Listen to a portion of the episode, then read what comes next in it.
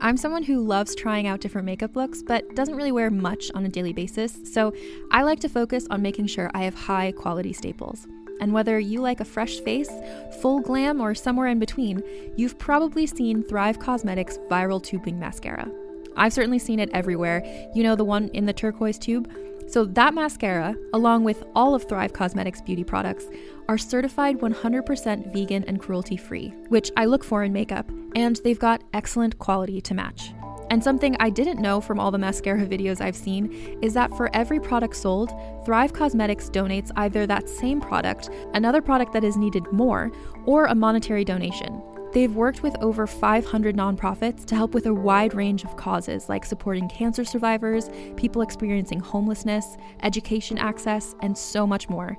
Knowing that makes me feel even better about using their products. And I do enjoy using them. Like I said, I like having high quality staples, and so my favorites are products that are multi purpose, like the Brilliant Eye Brightener. It comes in a bunch of colors, and I like using them as eyeliner, eyeshadow, and even highlighter. Thrive Causemetics is luxury beauty that gives back. Right now, you can get an exclusive 20% off your first order at thrivecausemetics.com slash thrive. That's Thrive Causemetics, C-A-U-S-E-M-E-T-I-C-S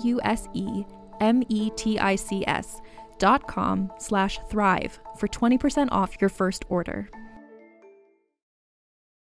This episode is brought to you by Visit Williamsburg. In Williamsburg, Virginia, there's never too much of a good thing. Whether you're a foodie, a golfer, a history buff, a shopaholic, an outdoor enthusiast, or a thrill seeker, you'll find what you came for here and more. So ask yourself, what is it you want? Discover Williamsburg and plan your trip at visitwilliamsburg.com. It's time for the Life Writing Podcast with your hosts, authors and screenwriters Stephen Barnes and Tananarive Due. All about creating the project of your dreams while living a balanced artist life. Be the hero or heroine of your own story. Sponsored by LifeWritingPremium.com. Get ready to write for your life.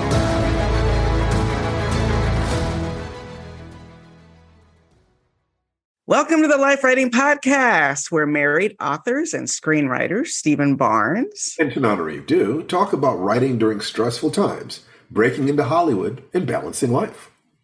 Every week, we're sharing more tips on how to build a better life while you create your dream projects. Even if it's only at the rate of one sentence a day. Life writing is the application of the tools of writing to life and the tools of life to your writing. Yay! Here we are. Back live. We had a best of life writing last week, which was actually great because it was Rodney Barnes. I could watch that every I could listen to that every week. but, uh, huh. but it's also good to be Actually, back that's the advantage of knowing smart people, you know, just people who are actually in the game. In the, in the, whenever you talk to people who are successful in a particular arena, every single time, anytime, they see things differently from people outside the arena or people who've not been successful. I've never seen an, an exception to that. And in my yes. book, all you have to do to increase your own efficiency and effectiveness is figure out what's the difference between what the successful people say and what the unsuccessful people say. Right. And having access and people willing to come and sit with us and chat with us on our little podcast is so exciting. I'm grateful to all of our guests, but Rodney's a special one. And, and one day we'll have to have him back.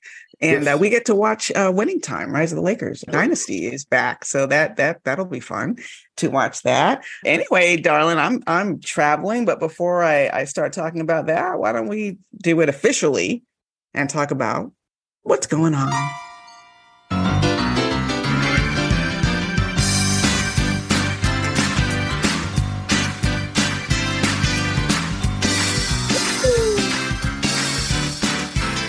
That's right. Happy dance, happy feet in the aisles, in the pews. Everybody say hallelujah. Hallelujah. Just good to be back. I am, we were just together until yesterday, but now I'm in Atlanta and you're back at home. Yes, I'm and back shall here. we t- tell people about the milestone we just celebrated? Yes, we celebrated our 25th wedding anniversary our 20 did y'all hear what he said apparently not our 25th wedding anniversary okay. like, whatever they think like no big deal in the town where it all started, Atlanta. It's Because true. That was where When we I- fell in love.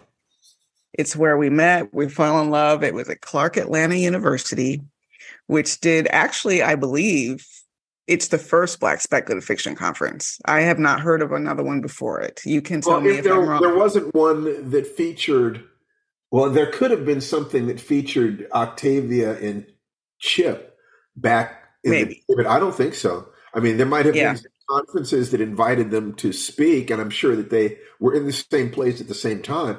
But no, I, I think I think it was the first. It was, yeah, it was this groundbreaking. It was in 1997.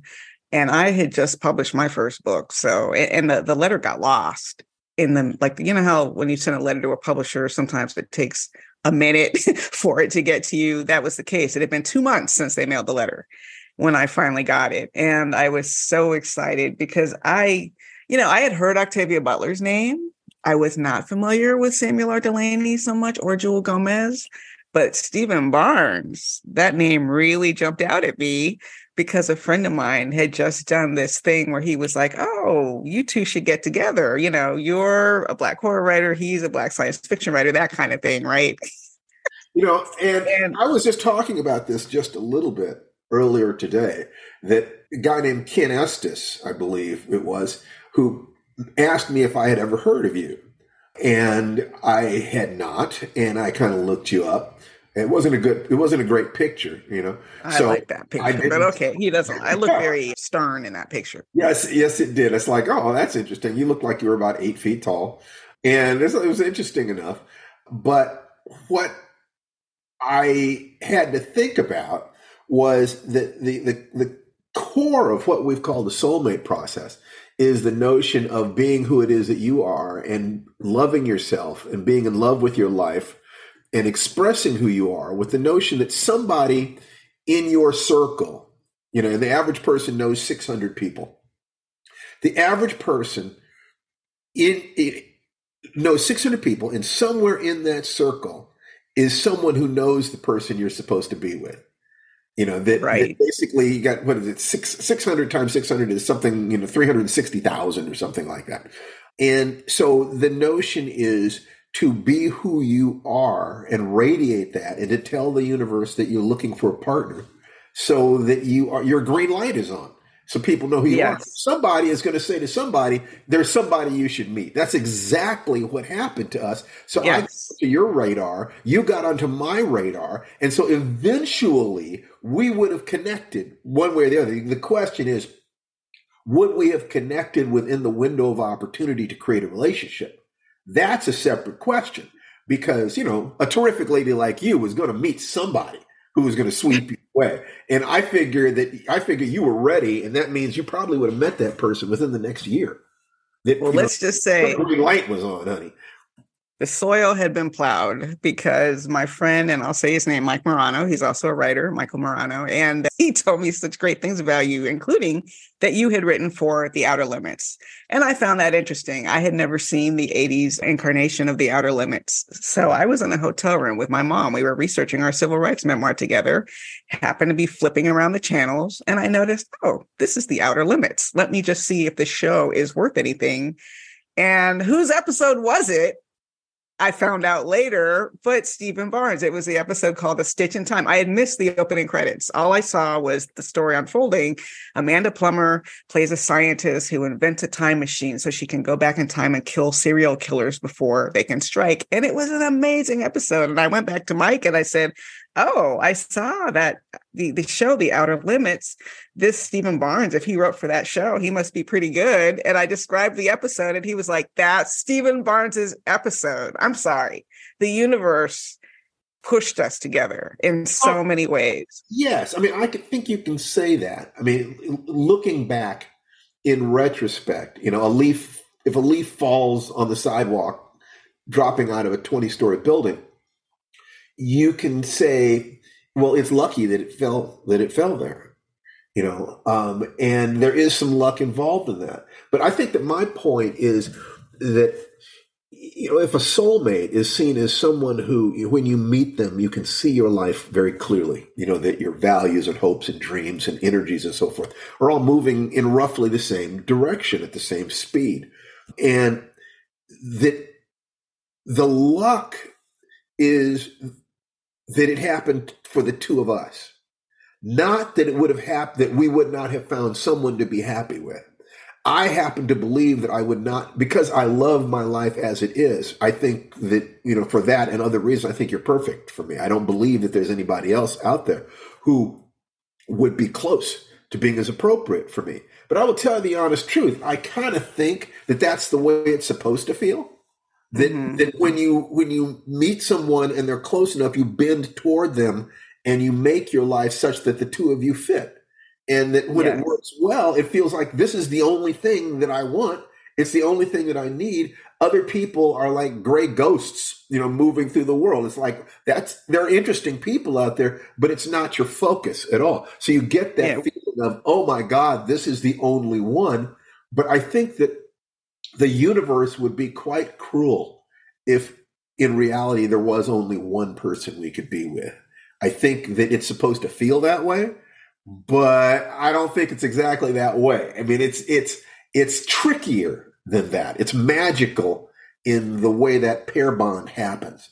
I, I but I really feel that there's a lot of truth to that in terms of you know you can feel that in terms of your relationship, and I think that there are ways you can feel it in terms of your career. Can you imagine yourself in another career being as satisfied as you are doing what you're doing? Maybe teaching, but I don't think so. I love teaching, but man, that feeling of going in the flow, and we'll be talking about writing later, and I can't can't wait for that. But I, I just want to go back to what you said about that that pair bonding yeah. and that feeling that you're the only one for each other. It's probably true. I, I mean, I know for a fact that it's true that there is someone else I could have met hmm. around the time we met, like in that five year window. I could have built a life with. It would have been a different life. I doubt very seriously it would have been a better life, but I could have built a life with someone else. Yeah. Now, 25 years later, I was thinking, you know, as I do as a horror writer, horror writer, somewhat uh, morbid thoughts. I recently had a death in my family, so so uh, some morbid thoughts entered my mind, and I was thinking, you know, I don't know that I would look for anybody else. I don't think I would look for anybody else after Steve because we, you know, after the we've we've had this this great time together. I'll always have that, you know, in terms of my experiences, and, and I just it's hard to imagine from where I am now that yes. I would be like, okay, let me let me start this right again with with somebody else. That's I, it I, right there. It's the you know you found it, I think. I think one of the evidences that you found it is when it feels like that's the only thing. You feel yeah. it's hard for you to even imagine having taken another path. What what your life would be like with another person. And You you love what what you're doing so much that, like I said, everything else seems gray. It's like it's it, it, it's a photocopy at, at best. Um, and they're wonderful people out there, eight billion people in the world. But I think once you've made your decision about what you're going to do, it's almost silly to think about doing anything else. Why would I do anything else? Why would I no. be? Why would I risk this that we've got here with, that is so wonderful? There is no chance. There's literally no chance that I would think that being with somebody else would be better. That, no. that, that does not. It's the what I'd be throwing away is so much is is so much beyond what I need in a relationship. You are so much more than I need. You're what I want and what I desire and and that I feel that being a better and better partner for you is the same as becoming a better man, a better person. Mm, Why would we, I risk that? Yes. And we are in the midst of our love feast. Hey. Yep, and yep. we're 30, 34, 35 days into our love feast. I just want it to last forever. It's really just, I know Steve is the one who first decided he would undertake it, but hopefully you feel that I'm undertaking it with you. Absolutely. We, you know, we've we had a lot of put each other 1st mm-hmm. you know, and I wake up this morning thinking, God, you know, I haven't been focusing on that.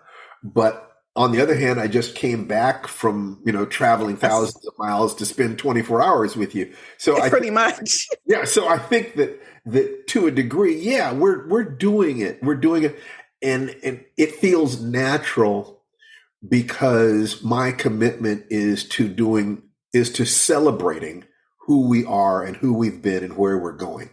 That I don't want to spend any time outside of that celebration. They're always Me neither. Yeah, you're wonderful, sweetheart. And I you are you. too. And You know, and I think the ahead. best thing the, my favorite part of the love feast you know this and i might have said it before is that so often when we're in relationships with other people whether they're romantic or family or friends when we run into conflict so often our first thought is oh i wish he wouldn't do this i wish Right. he would stop doing that why does he or she keep doing this and the love feast and this is you know full disclosure part of a tony robbins course you know i haven't done many tony robbins courses with you so this is my first one with you the whole focus of it is you learning how to be happy within the relationship you have. Yes. You doing the self searching about, okay, why am I being so reactive? When I say you, I mean the Yes. universal. No, no, no. I mean, I, in, Why am I being like if so why am Yes. I being so reactive to this thing that just happened? Because are- as far as I'm concerned, you have changed so much from who you were before you met me. I'm and you you, you were worth it. And not You only changed- just that you were worth it, sweetheart. It was that I figured that changing in those ways was actually being more who I really was. true. And I think you're right about that. I mean, yeah, I mean that, that I had the reaction to you that I did because I saw the potential. The potential was not just that you were fine, although you were, and you were brilliant and a, moneymaker, which you are. It was that to be the mate of a woman like this, you were a, a lioness. I had Mm. to step into. Be, I had to be, be confident that I was a lion. Now, hmm if I had understood that there was an as- aspect of throwing my hat over the fence, because there were ways in which I did not even truly deeply understand what it was to be a husband. And this is going to tie in very much with our subject today. So I'm, you know, I'm, we're not going afield from that. Right, um, right, right. Because it's all about I- characterization. I literally, I my mother was my mother and father were divorced when I was about seven. You know, I, it's hard for me to know where it was. I just remember I was very young when she asked me who I wanted to live with, and then she never got remarried. And my dad wasn't. Oh. I literally did not know what a relationship was, good or bad. I didn't even have anything to push against in that sense. Oh, I never wanted to. I don't want it to be like that. I didn't know. So I made it up based on pieces from different places, including fiction, including dysfunctional relationships that looked good from the outside. So I literally did not know. I think on some instinctive level, I understood how important relationships are to our maturation process and that you, that, that what you deserved in a man was so obviously a person of quality, a person of force, a person of dignity, a person of compassion, a person of strength, that those things that it would take to be your partner, all of them were things that I wanted to be. They all were things that I felt that I had, but I did not understand how stressful a marriage could be in some ways because it's life. It's a heightened reality of life. You're becoming part of the other person's life, and their life becomes part of your life. So that you're winding these things together. It's not separate. And I didn't understand the implications of that. And I'm I'm I'm so glad to have had that human experience with you. Well, and and still underway, and and the the beautiful thing is uh, No, because you had under you had undergone no, it's not over. You had undergone so many changes to craft yourself into a person you wanted to be, and and who you thought would be appropriate for me. Um, and my wanting someone who I could play with in a like a creative playground. That's something I had never had. I had never really had a seriously collaborative partner before you. You know, this was the the most serious collaborating I've ever done. So that's amazing that you're so loving and your nature is so loving that you're such a wonderful father even more than I hoped for frankly in terms of what kind of a father you are and how much all of your relationships matter with you to you. I have to be honest, I'm not expecting any huge further changes from you. You know what I mean? So if like if there's like a little niggling, like if there's a cabinet left open in the kitchen, if I'm coming down to the kitchen and every time I see a kitchen cabinet that was left open, I'm like, ah, what's this about? That's not about you, honey. That's about me. You know what I mean? Like, right. so that's a small price. Like, so what? so what if the cabinet is open? And you know, you could, I'm sure you have a list of things you can go through with me and things that aren't perfect, and neither of us will ever Not be perfect. And that's days. okay. No, you know, when I take a look, I look at our behaviors as relating to our beliefs and emotional charges. When there's something that I consider to be a, a bad behavior in a human being, a painful behavior, if I believe that you know anger is fear and that we're we're protecting ourselves in some way, then it's my task to say, okay, if, if something negative happens, what is my baby afraid of here? What's going on? What's keeping her from being this incredibly positive, loving human being that I know you are? What how is this what is happening here? And my urge needs to be to protect you and to help you feel safer. And well, that's how I feel too. Well, the most painful events in my life were events where I had a reaction to, you know, it wasn't what was happening in the outside world, it was my reaction to what was happening. And by taking responsibility for that and asking myself, who would I have to be to have not had such a powerful negative reaction? And then say, I'm going to be that person. I want to be that guy because my baby is doing the best she can and I need to I need to you know buckle up, Buttercup. This is it's my responsibility in that sense, you know, and it, to the degree that I have that sense, then that creates the room for you to not feel like I'm asking you, I'm disappointed in you, or, right? Yeah, I'm angry, trying to fix me. You know, that's right. We're trying like, to fix you because that's definitely part of my personality is to try to fix. And what I can promise you is that I went into this process and I, if if I was aware, I can be aware that that you would be likely to be interested in this too, without without wanting, without feeling like I'm trying to get you to do it. I almost right. didn't tell you what I was up to because oh, I, I'm glad I, you did though because I didn't want you thinking, "Oh, this is how he's trying to get me into Tony Robbins." You know, it's a little bit no, like, oh, like Jason. No. You know, when we talk about fixing the car up and so forth, he knows perfectly well that we would like for him to drive that car. We, he also knows that we have promised him a different car. So when he talks yeah, about, yeah, we're going to put that off as long as we can. But yeah, about, you know, and I say, well, let's take care of that. He sees that as you know what they're trying to do is to get me to accept this car which that i do not want to accept i understand that and i can't pretend that there isn't some of that in there but the most important thing is i'm trying to i'm trying to to help him be who it is that he says he wants to be and if getting him the car that he really wants would be a little difficult financially then try, hoping he'd be happy with what is available at the moment strikes me as being legitimate, even if it also is probable that it increases the likelihood that he will want that car for a longer period of time.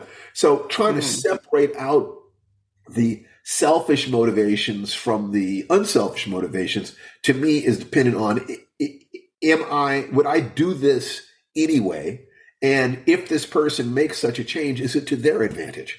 So it's it's difficult. Relationships are tricky, you know, whether you're talking about husband wife or or parent child. They're they're tricky. Yes.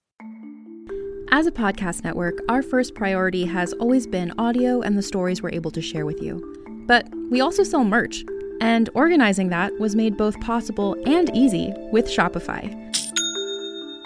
Shopify is the global commerce platform that helps you sell and grow at every stage of your business, from the launch your online shop stage all the way to the did we just hit a million orders stage. Whether you're selling scented soap or offering outdoor outfits, Shopify helps you sell everywhere. They have an all in one e commerce platform and in person POS system, so wherever and whatever you're selling, Shopify's got you covered. With the internet's best converting checkout, 36% better on average compared to other leading commerce platforms, Shopify helps you turn browsers into buyers. Shopify has allowed us to share something tangible with the podcast community we've built here, selling our beanies, sweatshirts, and mugs to fans of our shows without taking up too much time from all the other work we do to bring you even more great content. And it's not just us. Shopify powers 10% of all e commerce in the US. Shopify is also the global force behind Allbirds, Rothy's, and Brooklinen, and millions of other entrepreneurs of every size across 175 countries. Because businesses that grow, grow with Shopify. Sign up for a $1 per month trial period at shopify.com slash realm, all lowercase. Go to shopify.com slash R-E-A-L-M now to grow your business, no matter what stage you're in. Shopify.com slash realm.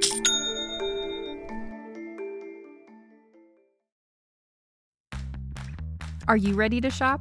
Rakuten's Big Give Week is back Get 15% back at hundreds of stores, and it's all happening this week, May 6th to May 13th. It's the perfect time to shop for everything on your list for spring and summer, like clothing, outdoor gear, and travel. I know I'm using this week to stock up on some warmer weather essentials at Ray-Ban and Ulta, and I love that Rakuten even helps me save on travel at sites like hotels.com. Rakuten really is the best way to shop, and you can save even more by stacking cash back on top of deals.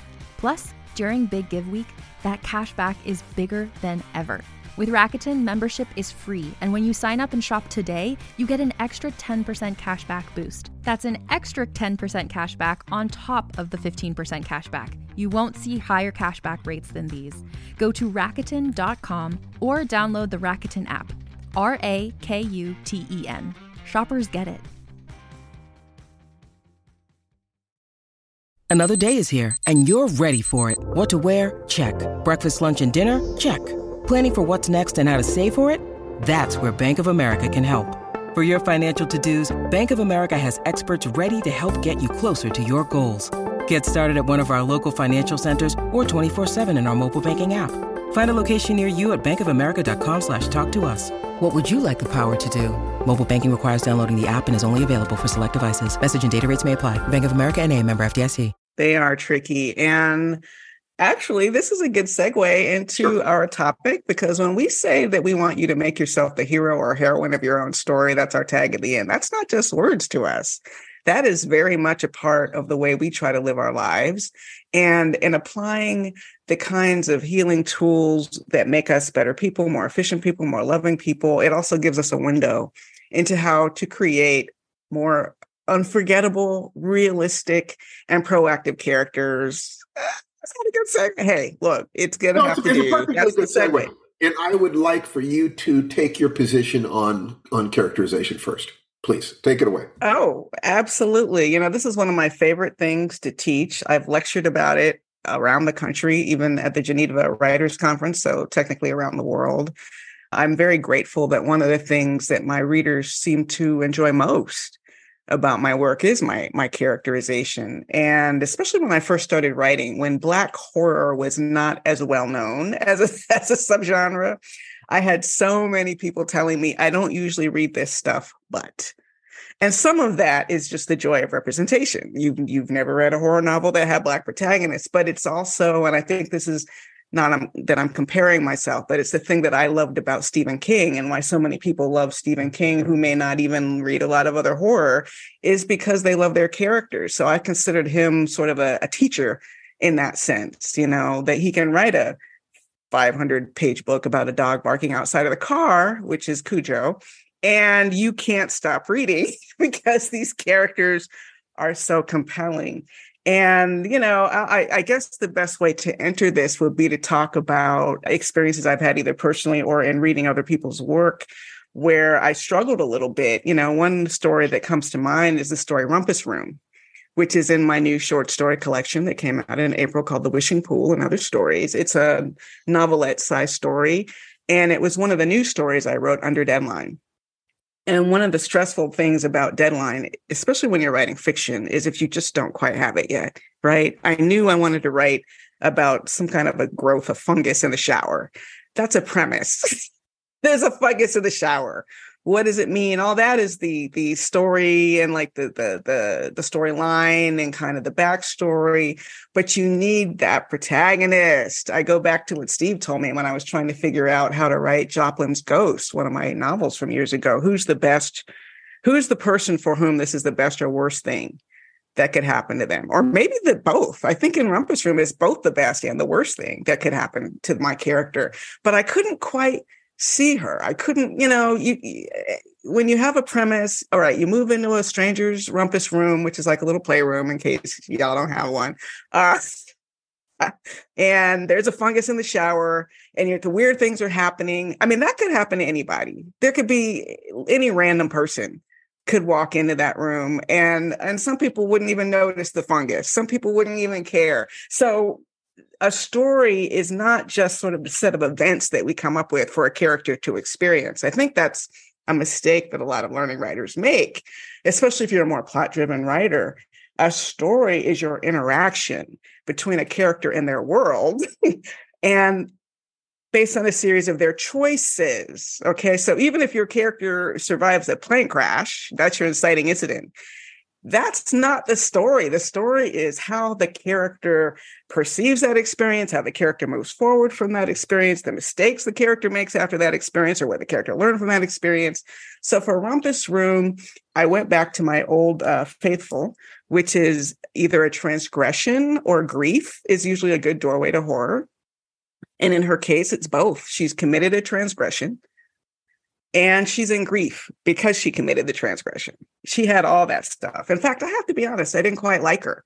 Like what she did was so repugnant to me. She accidentally sort of hurt her daughter, broke her daughter's arm. It's the first line of the story, so it's not really a spoiler. and I, I did not like her at first. And that my challenge as a writer was to sort of take every parental regret I've ever had, amplify it up to 20, you know, like and and like anything you've ever felt bad about as a parent, just make it 10 times that.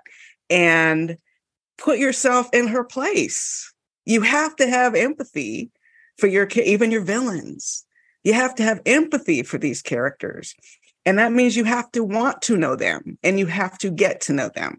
So, some of my quickest advice for writers or students or friends I have who kind of struggle with characterization, like I had a friend recently who, who let me read her pages, and the plot was like all there 100%. But I could not get a sense of the character. Come to find out, her agent had told her in a previous draft of the outline that it was too touchy feely. and she had pulled back on characterization. So that's that was kind of a funny story. But one of the shortcuts I tell people this is just for you. Not everything you learn about your character is going to go into your story. So, one of my favorite prompts, and I think I did this, I did this for Rumpus Room because I was having trouble seeing her and empathizing with her.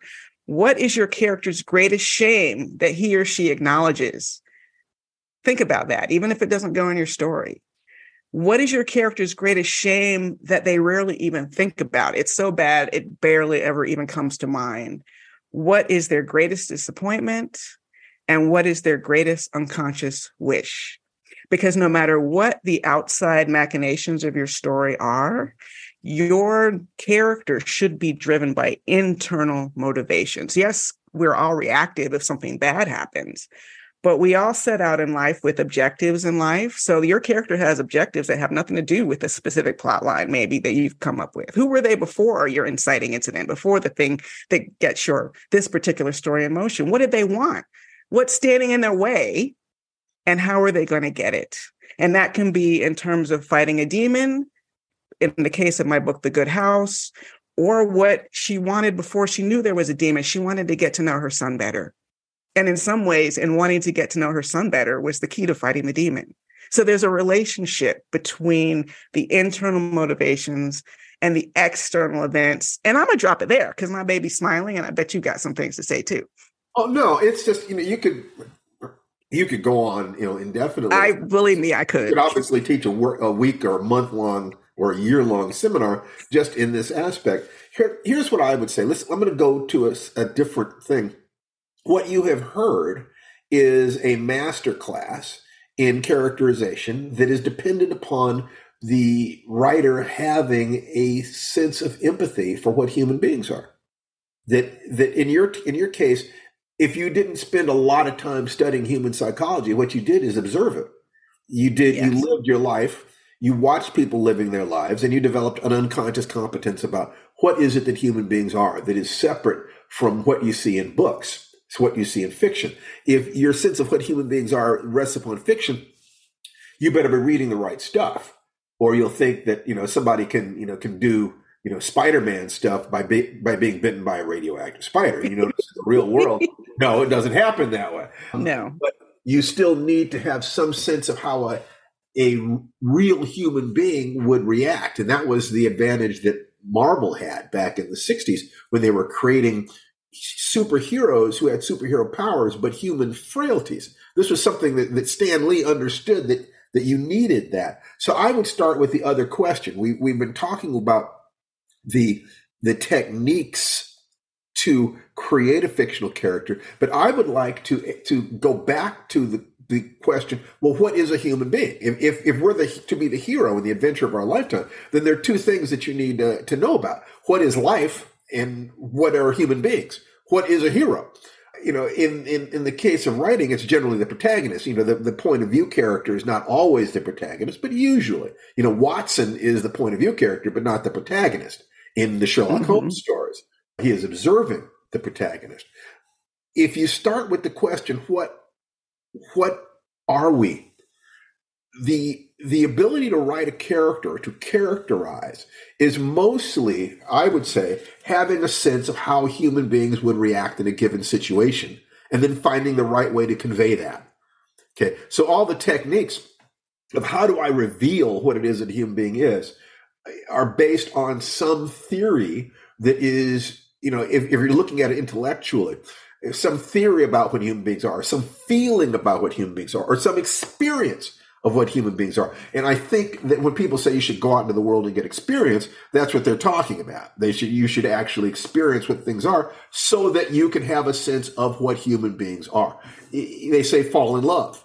Get your heart broken, you know, get get kicked around some so that you can understand and feel that pain, that that sense of loss, that you should have an idea about what the world is and you know know the ways of all professions and the ways of all arts so that you can see these are all the different ways that people make their way through the world in this profession. That you know, butcher, baker, candlestick maker, you know, alone, you know, married without children, married with children. Your, your children die, children grow up and leave. Good families, bad families. To understand those things and to convey and, and to compare them to your own experience of life so that every time you are interacting with someone or with the world you're getting a little you're deepening your sense of what people are. Mm. and you you do that i think that you get to the point of you can't predict what people are going to do as individuals but you get better predicting what they're going to do as groups. You can't predict what a human being will do as an individual but you understand it it's like, oh, after the, oh, this is why they did that. And you get better at predicting what somebody might do in the future, but you'll still be surprised by it. But it's like those are sort of the, the clues that you're getting better at figuring people out. And that really is, is you're getting better at figuring yourself out. You know, yeah, I, that's the beauty. It's impossible for me to say these things without dipping into what my particular personal perspective on it is. So I don't want to say I'm not mistaking my perspective for the truth, but I am prepared to defend it. I, Go ahead. This is our podcast. That's right. It's our podcast. But it, it's it's it, you don't necessarily think that you're right, but you have to be confident enough in your capacity to recover from an error to act with confidence. So I would say that where you want to start in characterization, you got two different things. One is what the techniques are that people talk about. You know, what is their fear? What is their this? You know, you create a, a biography for them. You do this, you do that. But you also develop a theory. What are human beings? What is the human experience? What is your view of this? Are people basically good, bad? Are they honest, dishonest? You know, are, what motivates them? What drives them? And no two human beings will have exactly the same perspective on this. And this is one of the things that an artist has to offer the world is their unique perspective on what is the world and what are the people who live within the world. Now, personally, I say that you, you know, the simplest way of looking at human beings are is to look at, you know, if, if you believe that that our behaviors are driven by our beliefs, our emotions, then the results that people get in different arenas are external manifestations of what's going on inside them. So you could talk about what people feel and think, but what matters in that sense is what they do. So, what are the observable actions of a human being in the arena of their bodies? For instance, your bodies to a certain degree reveal your behaviors. And you know those behaviors reveal your values and your emotions. What about their emotional relationships? Okay, how, do they love themselves? Do they do they see other human beings as being precious and sacred? Do they see other people as being adversaries? Are they driven primarily by fear or love? Those sorts of things. And then their careers. You know, your career is is hunting and gathering. You know, for animals, it's hunting and gathering. For human beings, it's creating goods and services that they can exchange within other members of their community in order to to be rewarded. It's like a cell in your body. There are some people that do not choose to do that. They do it a different way. They are predators who watch other people exchanging goods and services and dive in and try to steal what they can, try to get what they can. That is another way of being a human being. And it is contrary in most cultures on the planet to what we agree upon and publicly say about what human beings should do. Although I think that the majority of people will cheat a little bit if they feel like they can get away with it if the motivations are are high enough.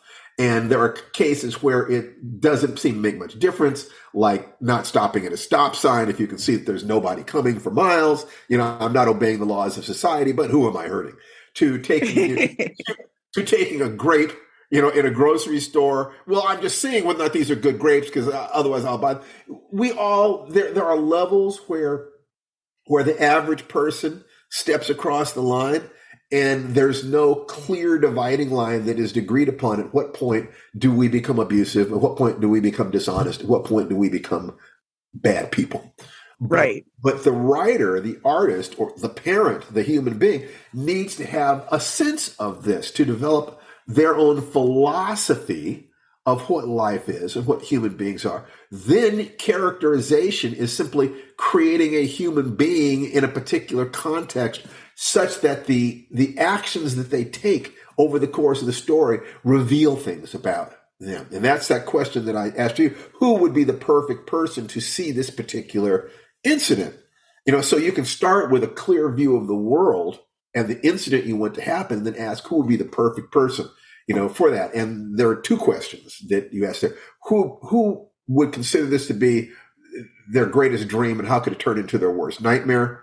Or who would consider this to be their worst nightmare and how could it turn into their perfect dream? That, yeah. that questions like that make you ask questions about what kind of person you want to put there, which then comes back to that question, well, what do you think people are? You know, it, under right. stress, they reveal what they are. Do you think people are basically good or basically bad? You know, and or, or neither one. You know, and it, you know, your your story then becomes an argumentation.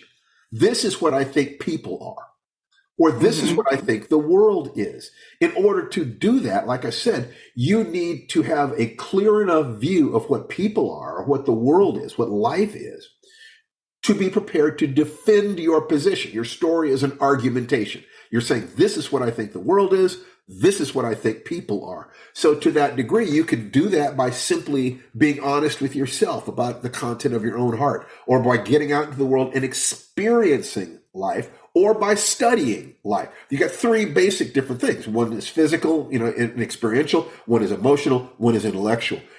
I suggest once again that you do all three. You get out in the world and meet people. You go deeply into your own emotions and ask yourself, you know, how am I like this person? How am I unlike this person? Or you read theories, psychology, history, autobiographies, you know, you know, philosophy to develop a position that you are prepared to defend. Or you could be like the kind of writer who sees a bunch of different possibilities and every story explores a different one of these possibilities. You don't, you're not serious about any of them, you know, which is its, its own philosophical position. We can't know.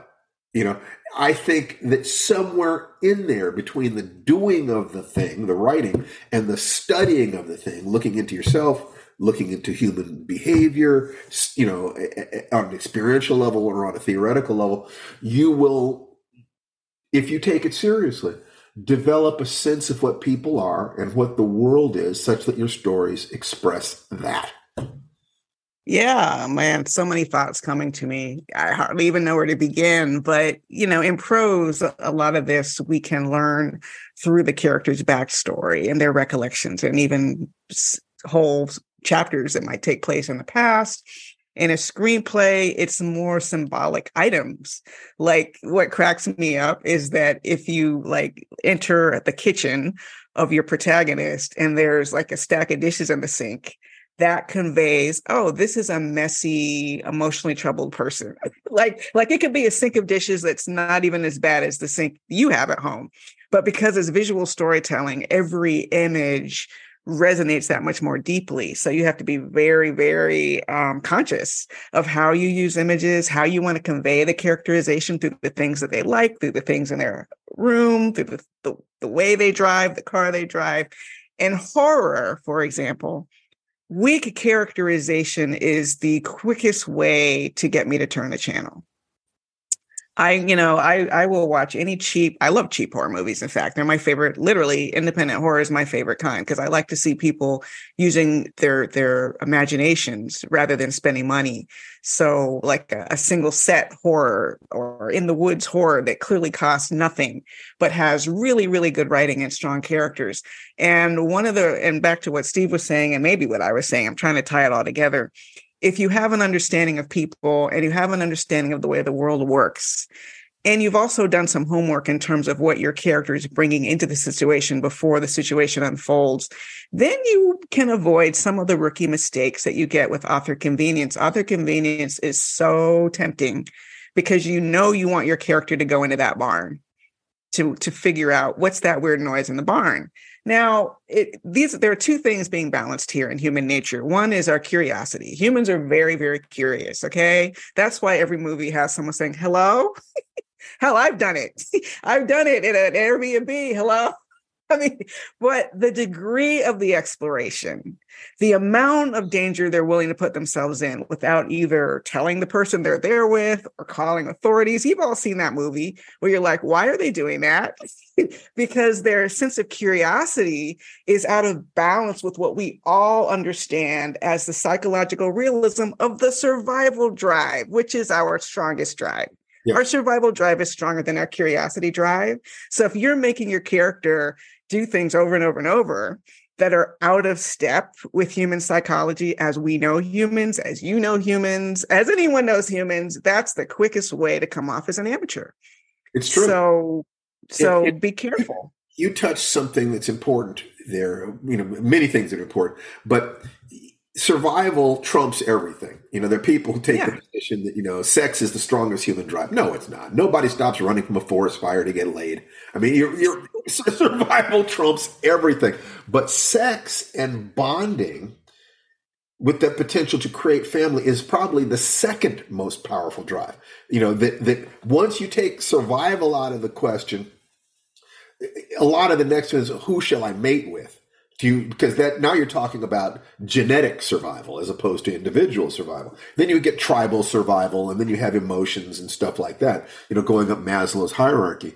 But to a certain degree, one of the thoughts that I that I've had is that if you look at Maslow's hierarchy or the chakras, you know, the seven different levels of, of human consciousness, the you know, survival, sex, power, emotion, communication, intellect, and spiritual transcendence. All you have to do is imagine what that a perfect person you know, would have all of that, you know, just all of that in perfect alignment, then all you have to do is tie a knot in it, is is give them a problem. You know, you kill one of those areas, you give them a problem, you know, you threaten their survival, automatically we have audience attention. You you you threaten their supply of, of, of sex, you know, they're, they're, they want to meet somebody, they can't. So how many stories? It's the boy meet girls story that is so central to human storytelling because it is the doorway to the continuation of the species. That, that not going that way is remarkable. And that we're actually going through major, major cultural upheavals in regard to people who choose other ways of being besides being, you know, heteronormative. That it is, it is remarkable and therefore it is the potential source of infinite stories of helping us understand that the that the core of human of human nature might might be 80%, 90%, 99% in one direction, but that the the the people who choose other paths are also human beings. They're also our brothers and sisters or neither or you know asexual whatever. You you, you have your theory about what a perfect human being would be. And then mess them up and then simply give them a situation where they have the chance to make a positive or negative decision. If they make the positive decision, they get to heal a little bit. They make the negative decision, they stay the same or they deteriorate. That's, you know, one perfectly good way of looking at what characterization is. There was a, a concept that Robert McKee talks about, the concept of the ear of the earworm that that uh, poets and, and playwrights in the, in the middle in the Middle Ages would think would say that a plot, a story, is like a worm that crawls in one ear of your character. And by the time it crawls out the other ear, like an earwig, it has eaten everything that you need to know about that character. That you mm-hmm. you match the character to the situation such that this character is totally emptied out and wrung out. Wrung out. Understanding how to properly match character to situation is an art form. And all I yeah. can do is say, you know, take a look at your hundred favorite books, your hundred favorite movies, and these are things where the the creator, the actor, the writer, the director matched the world to the character in a way that by the end of the story, the situation was resolved or not resolved, but there's ideally there's nothing more you need to know about that character that you right. got to know everything critical to understand about that character because the situation emptied them out. You don't want to see James Bond dealing with a holdup at a 7 Eleven. That's not going to reveal anything about. That's you know, not a good it's story. too easy. It's too easy. You want the situation that empties him out. You know that's why you need the guy with the with the sharks and the lasers because James Bond is such a badass. In in in a more in, in a more grounded story, it can be something as simple as empty nest syndrome. Two people who whose love for each other died out, but they still respect each other and their parents and they're taking care of family. What happens when the last child, child leaves the nest? And if and, I were writing that story, it would be there's a ghost upstairs. there, there you go. Absolutely. And now, what is the ghost a metaphor for? Exactly. So, oh my gosh. I'm going to ask you a literal question. What is? Oh, what, it depends. See, that's where knowing their story, knowing their history, what secrets do they have? What did they never tell each other? What did their kids never tell them? What did they not know about the house? Now, that's the more like common trope is like, well, there was something about this house they didn't know, and all of a sudden now it's activated. But the more it is, I, I believe, the more it is tied to the character and their history and their journey, the more compelling the story will be. So what what if they what if their love died because they lost a child. Mm, there we go. And, you know, the entire movie, entire play, Who's Afraid of Virginia Woolf, is mm. about a childless couple that pretends to have a child. And the truth mm. is that their son died. And they maintain this fantasy and they they maintain it for everybody until one spoiler thanks no i'm kidding it's what, not too soon I said spoiler. No, yeah, it is. A, it is a spoiler. That's right. I'm totally kidding. Should have uh, seen it now. Okay, but no, that that's good. That's good. So so they so the, the entire play is about the the fantasy breaking down and them being forced to deal with each other. So what if this couple had lost a child that recriminations caused them to to be angry with each other, killed their love, but then another pregnancy came along. So they put all their love into raising their children. And in order for them to find each other, the ghost of the child that they lost is, you know, the house finally gets quiet enough for them to deal with the ghost of the child they lost. And the spirit of that child just wants his parents, her parents, to love each other. Oh my God, that sounds like a lovely story. And by the way, ladies and gentlemen, this is us like all the time stories. come up yeah, with I mean, ideas, just we, throwing them around. We could write that story so fast. You know, that, yes. it's a heartbreaking story. It's uh, of yes. two good people who really cared, who really loved, and whose very love and their hope for for what a beautiful life they were going to have together got shattered, and they held their their family together like a bag of broken glass with their love for their children and now they're either going to have to forgive themselves and each other or or walk away from from you know from from life from their life together. Give or even yeah just fade away. They might just fade away themselves without a sense of purpose if they don't that's true. they could stay, that would be the greater tragedy wouldn't it? They stay and grief is scary. grief grief shows up in horror so often because it is so scary to look at loss in the face. We try to paper over it. We try to avoid it avoid confronting it. Confronting grief is horrible. It's a horrible horrible feeling. But if you come out the other side with horror you can have a better life and you're stronger than you thought you were that's the typical you know, art horror, for a horror character horror and fantasy horror deals with human emotion it's a it's it's an emotional genre. It, there's a dominant emotion. Fear. Science fiction is primarily about ideas. It is what if the universe is structured this way? What if human beings are this way? So science fiction has often been criticized because it doesn't, it has not tended to go deeply into the question of what is it to be human. It goes deeply into the question, how is the universe structured? So it's really important for science fiction writers to understand that they're going to have a predilection towards the puzzle, the intellectual puzzle. And if they go deeply into the emotion that's being felt, they can have an, an advantage over writers who just deal with the puzzle level. Yeah. And so, oh yes, this it elevates this it. Notion of of of how do we deepen our work? I think it's by looking at what we're strong at and then looking at what we're weakest at and working on the weakest part. And mm-hmm. we could tie and, this together with an, an, initial thought that has to do with relationships. That that finding a relationship, romantic, sexual, friend, business partner, is one of the things that brings us out of our shell and forces us to really examine who it is that we are in the same way that I knew that being in a relationship with you would force me to become a better man. Well, real quick, a recap, and then we want to talk about relationships. Um, make sure you your story exists for the protagonist, not the other way around. Meaning, don't shoehorn the protagonist into situations that are not true to their character. This might not be the right character for this story. You must believe in your characters before your readers will. Super, super important, which is what I had to struggle with with with Rumpus Room. They're not compelling because of what happens to them. They're compelling because of the way they respond to challenges, setbacks, and adversity. So don't just throw a bunch of stuff at them. Let them re- let them help direct the plot too. Beware of witness characters who don't grow or change. Show who they are through photographable action as much as possible not just a bunch of flashbacks. And and know like steve said have a theory of who human beings are and and be be true to that theory which should show up in your writing. You know i looking at these things and you know it's either have a theory have a theory about it have a feeling about it or have an experience of it that and ideally all three. What is your experience of human beings? What is your feeling about yourself and other human beings? And what what theoretical models do you have?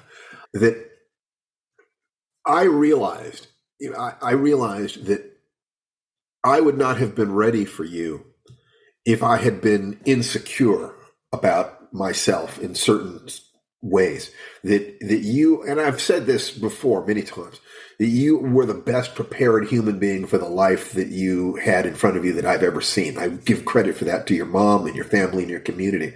You are solid in that sense. You what I call a potato. You're not a stack of potato chips. You know, you you're you're, solid. You can stand on a potato. The the thing, the most important thing that I had to be confident in in myself had to do with sex. It had to do with, I had to be confident that I understood that game, that I could satisfy my sexual needs with integrity. That gave me, you know, the, anytime I wanted to, that gave me the freedom to say, I'm not interested in that anymore. What I want is an actual partner, is someone I can really love with all my heart. And I knew I was, in other words, I knew I was headed down the wrong road, but it wasn't a wrong road it was going in the same general direction, but it wasn't as smooth. And I was wasting time and energy. that what you want is a partner. But sex in that sense is like a test drive. You know, it's like you and somebody you're checking each other out on lots of different levels. And if if it might just be fun for a weekend, or it might be the beginning of something eternal, of something that lasts a lifetime. But I think that you have to have that. And I think that a lot of men right now, especially, are insecure about how to take that step. So I created a, a course and I won't even tell you what the title is on this podcast because the title was deliberately chosen to be provocative. It is not suitable for work. But if you go to incelcure.com, you'll find you'll find this course. I'm very, very proud of it because you can see that if, if anger is fear, then all these angry men in the manosphere, they, they call it, the incels who cannot figure out how to make sexual connection with women that they relish and find beautiful and, and passionate and desirable. Th- that that fear of insufficiency tur- curdles into anger, which unfortunately has turned into violence in a number of hmm. instances in our in our in our world. You know, the real world thing. So I want to go to the core of it and cut off the cut this poisonous tree at the root and say you can get the things that you desire. You just can't expect some particular woman to give it to you. That no woman has an obligation to be interested in you. It's no insult to you any more than it's an insult to all the women of the world that you're not interested in just any woman that comes along. That we have these rights and responsibilities as autonomous human beings. And I just wanted to go specifically to what I've discovered about sexuality. And I'll if I were not happily married, I would not write this book. I had to be out of the game to be interested in writing this book because it's giving away my secrets. I have to say, when he first told me the title, especially that it was directed at incels, which is, you know, a term that has come to mean people who are angry woman haters, but yeah. it actually just means people who are who are celibate and don't want to be. Yeah, involuntarily celibate. That's all it means yeah. denotatively. And all of the dysfunction comes from the fear that they're not good enough, that they won't be able to satisfy their needs, that and that women they then hallucinate that women are responsible for their problem. Their problem is they didn't understand the game to begin with. And the game has changed quite a bit from thousands of generations of things operating one way. Things really are shifting. So the book, whose title I will not say, I suggest go to incel, www.incelcure.com, I-N-C-E-L-C-U-R-E dot com, and see the title for yourself. Uh, this is as honest and compassionate a letter back to the younger man that I was, who one looked out at the world and wondered how was he going to cope in this particular aspect of his life? And it's part of the life writing suite of products that they're all designed to make you the hero or heroine in the adventure of your lifetime to help. Literally. Yes, help you because if if, if there's a thing that I call uh, it's it's personal evolution for social justice warriors. The first principle is to love yourself to be willing to fight for yourself and your dreams. The second step is to love one other person. That by making that connection, romantic, friendship, sexual, whatever, it bonds you to the world. And the, the creation of children or the creation of a life together make you consider things that you don't consider if you're just thinking about yourself and your ego. So that's literally the second step in waking up is to be able to love other people. And if you, you can't love other people when you are angry and, and holding them responsible for your pain, you can't do it. You have to take responsibility yourself. Absolutely. And I think you're right. It is a love letter to that younger person. You might know a, either a younger person or a more sexually insecure person in your life who needs incelcure.com. And if it isn't about sexuality, if you you're confident sexually but you just still haven't found that partner you're looking for that 25 year marker like steve and i have then soulmateprocess.com is Absolutely. i would say a sister course or a brother course well they are it's, more, it's more developed. It's it's more rarefied. It's more advanced. That this is about integrating you've got you take you know how to take care of your own needs and now you're ready to create a relationship. And if it is true if our 90 day love feast is accurate. It's teaching me how people who have more mature and more integrated relationships operate, then it's about learning how to put the other person first, to put the Beautiful. relationship before your own ego, to be willing to handle your own mud so that you can look at your partner and realize they're not just the best you could do, that they're a gift to your life. Tananarive, yes. You are a gift to my life. That it Steven my- Barnes, you are a gift to my life. Oh, sweetheart. And I love you so much. And I'm so grateful for you every day of my life. And I would want this experience of love for anybody. So, you know, these two courses, you know, these two courses are about stepping into that space where you have everything that you need to create a partnership that lasts a lifetime. Maybe eventually we'll bundle these courses together. I don't know. It's possible. But right we now we do have a lot of them. We do have a lot of them. And it's it's you know, and we encourage you to come to the live Zoom that I do, you know, every week. You just go to www.stevenbarneslist.com and you'll get on that and you can ask any questions that you want. Tananarive is usually there if she's if she's free. I am usually there, and I don't usually promote my list. You know, I all this social media jumping has made me realize, like a lot of us, that we need an email list if we really want to be able to keep in touch with our readers and, and people who like our teachings. Uh, so www.tananarivelist.com. Tanana Reeve you'll have to look at your phone or wherever you're listening to this to see how to spell my name. But Tananarive list dot com and you know your writers I hope you enjoyed what we had to say even if you're not a writer. I hope you like getting a peek under the hood to see how those stories are created. All of you though go out and make yourself the hero or heroine in your own story. The hero in the adventure of your lifetime. Take care. Bye bye bye bye everybody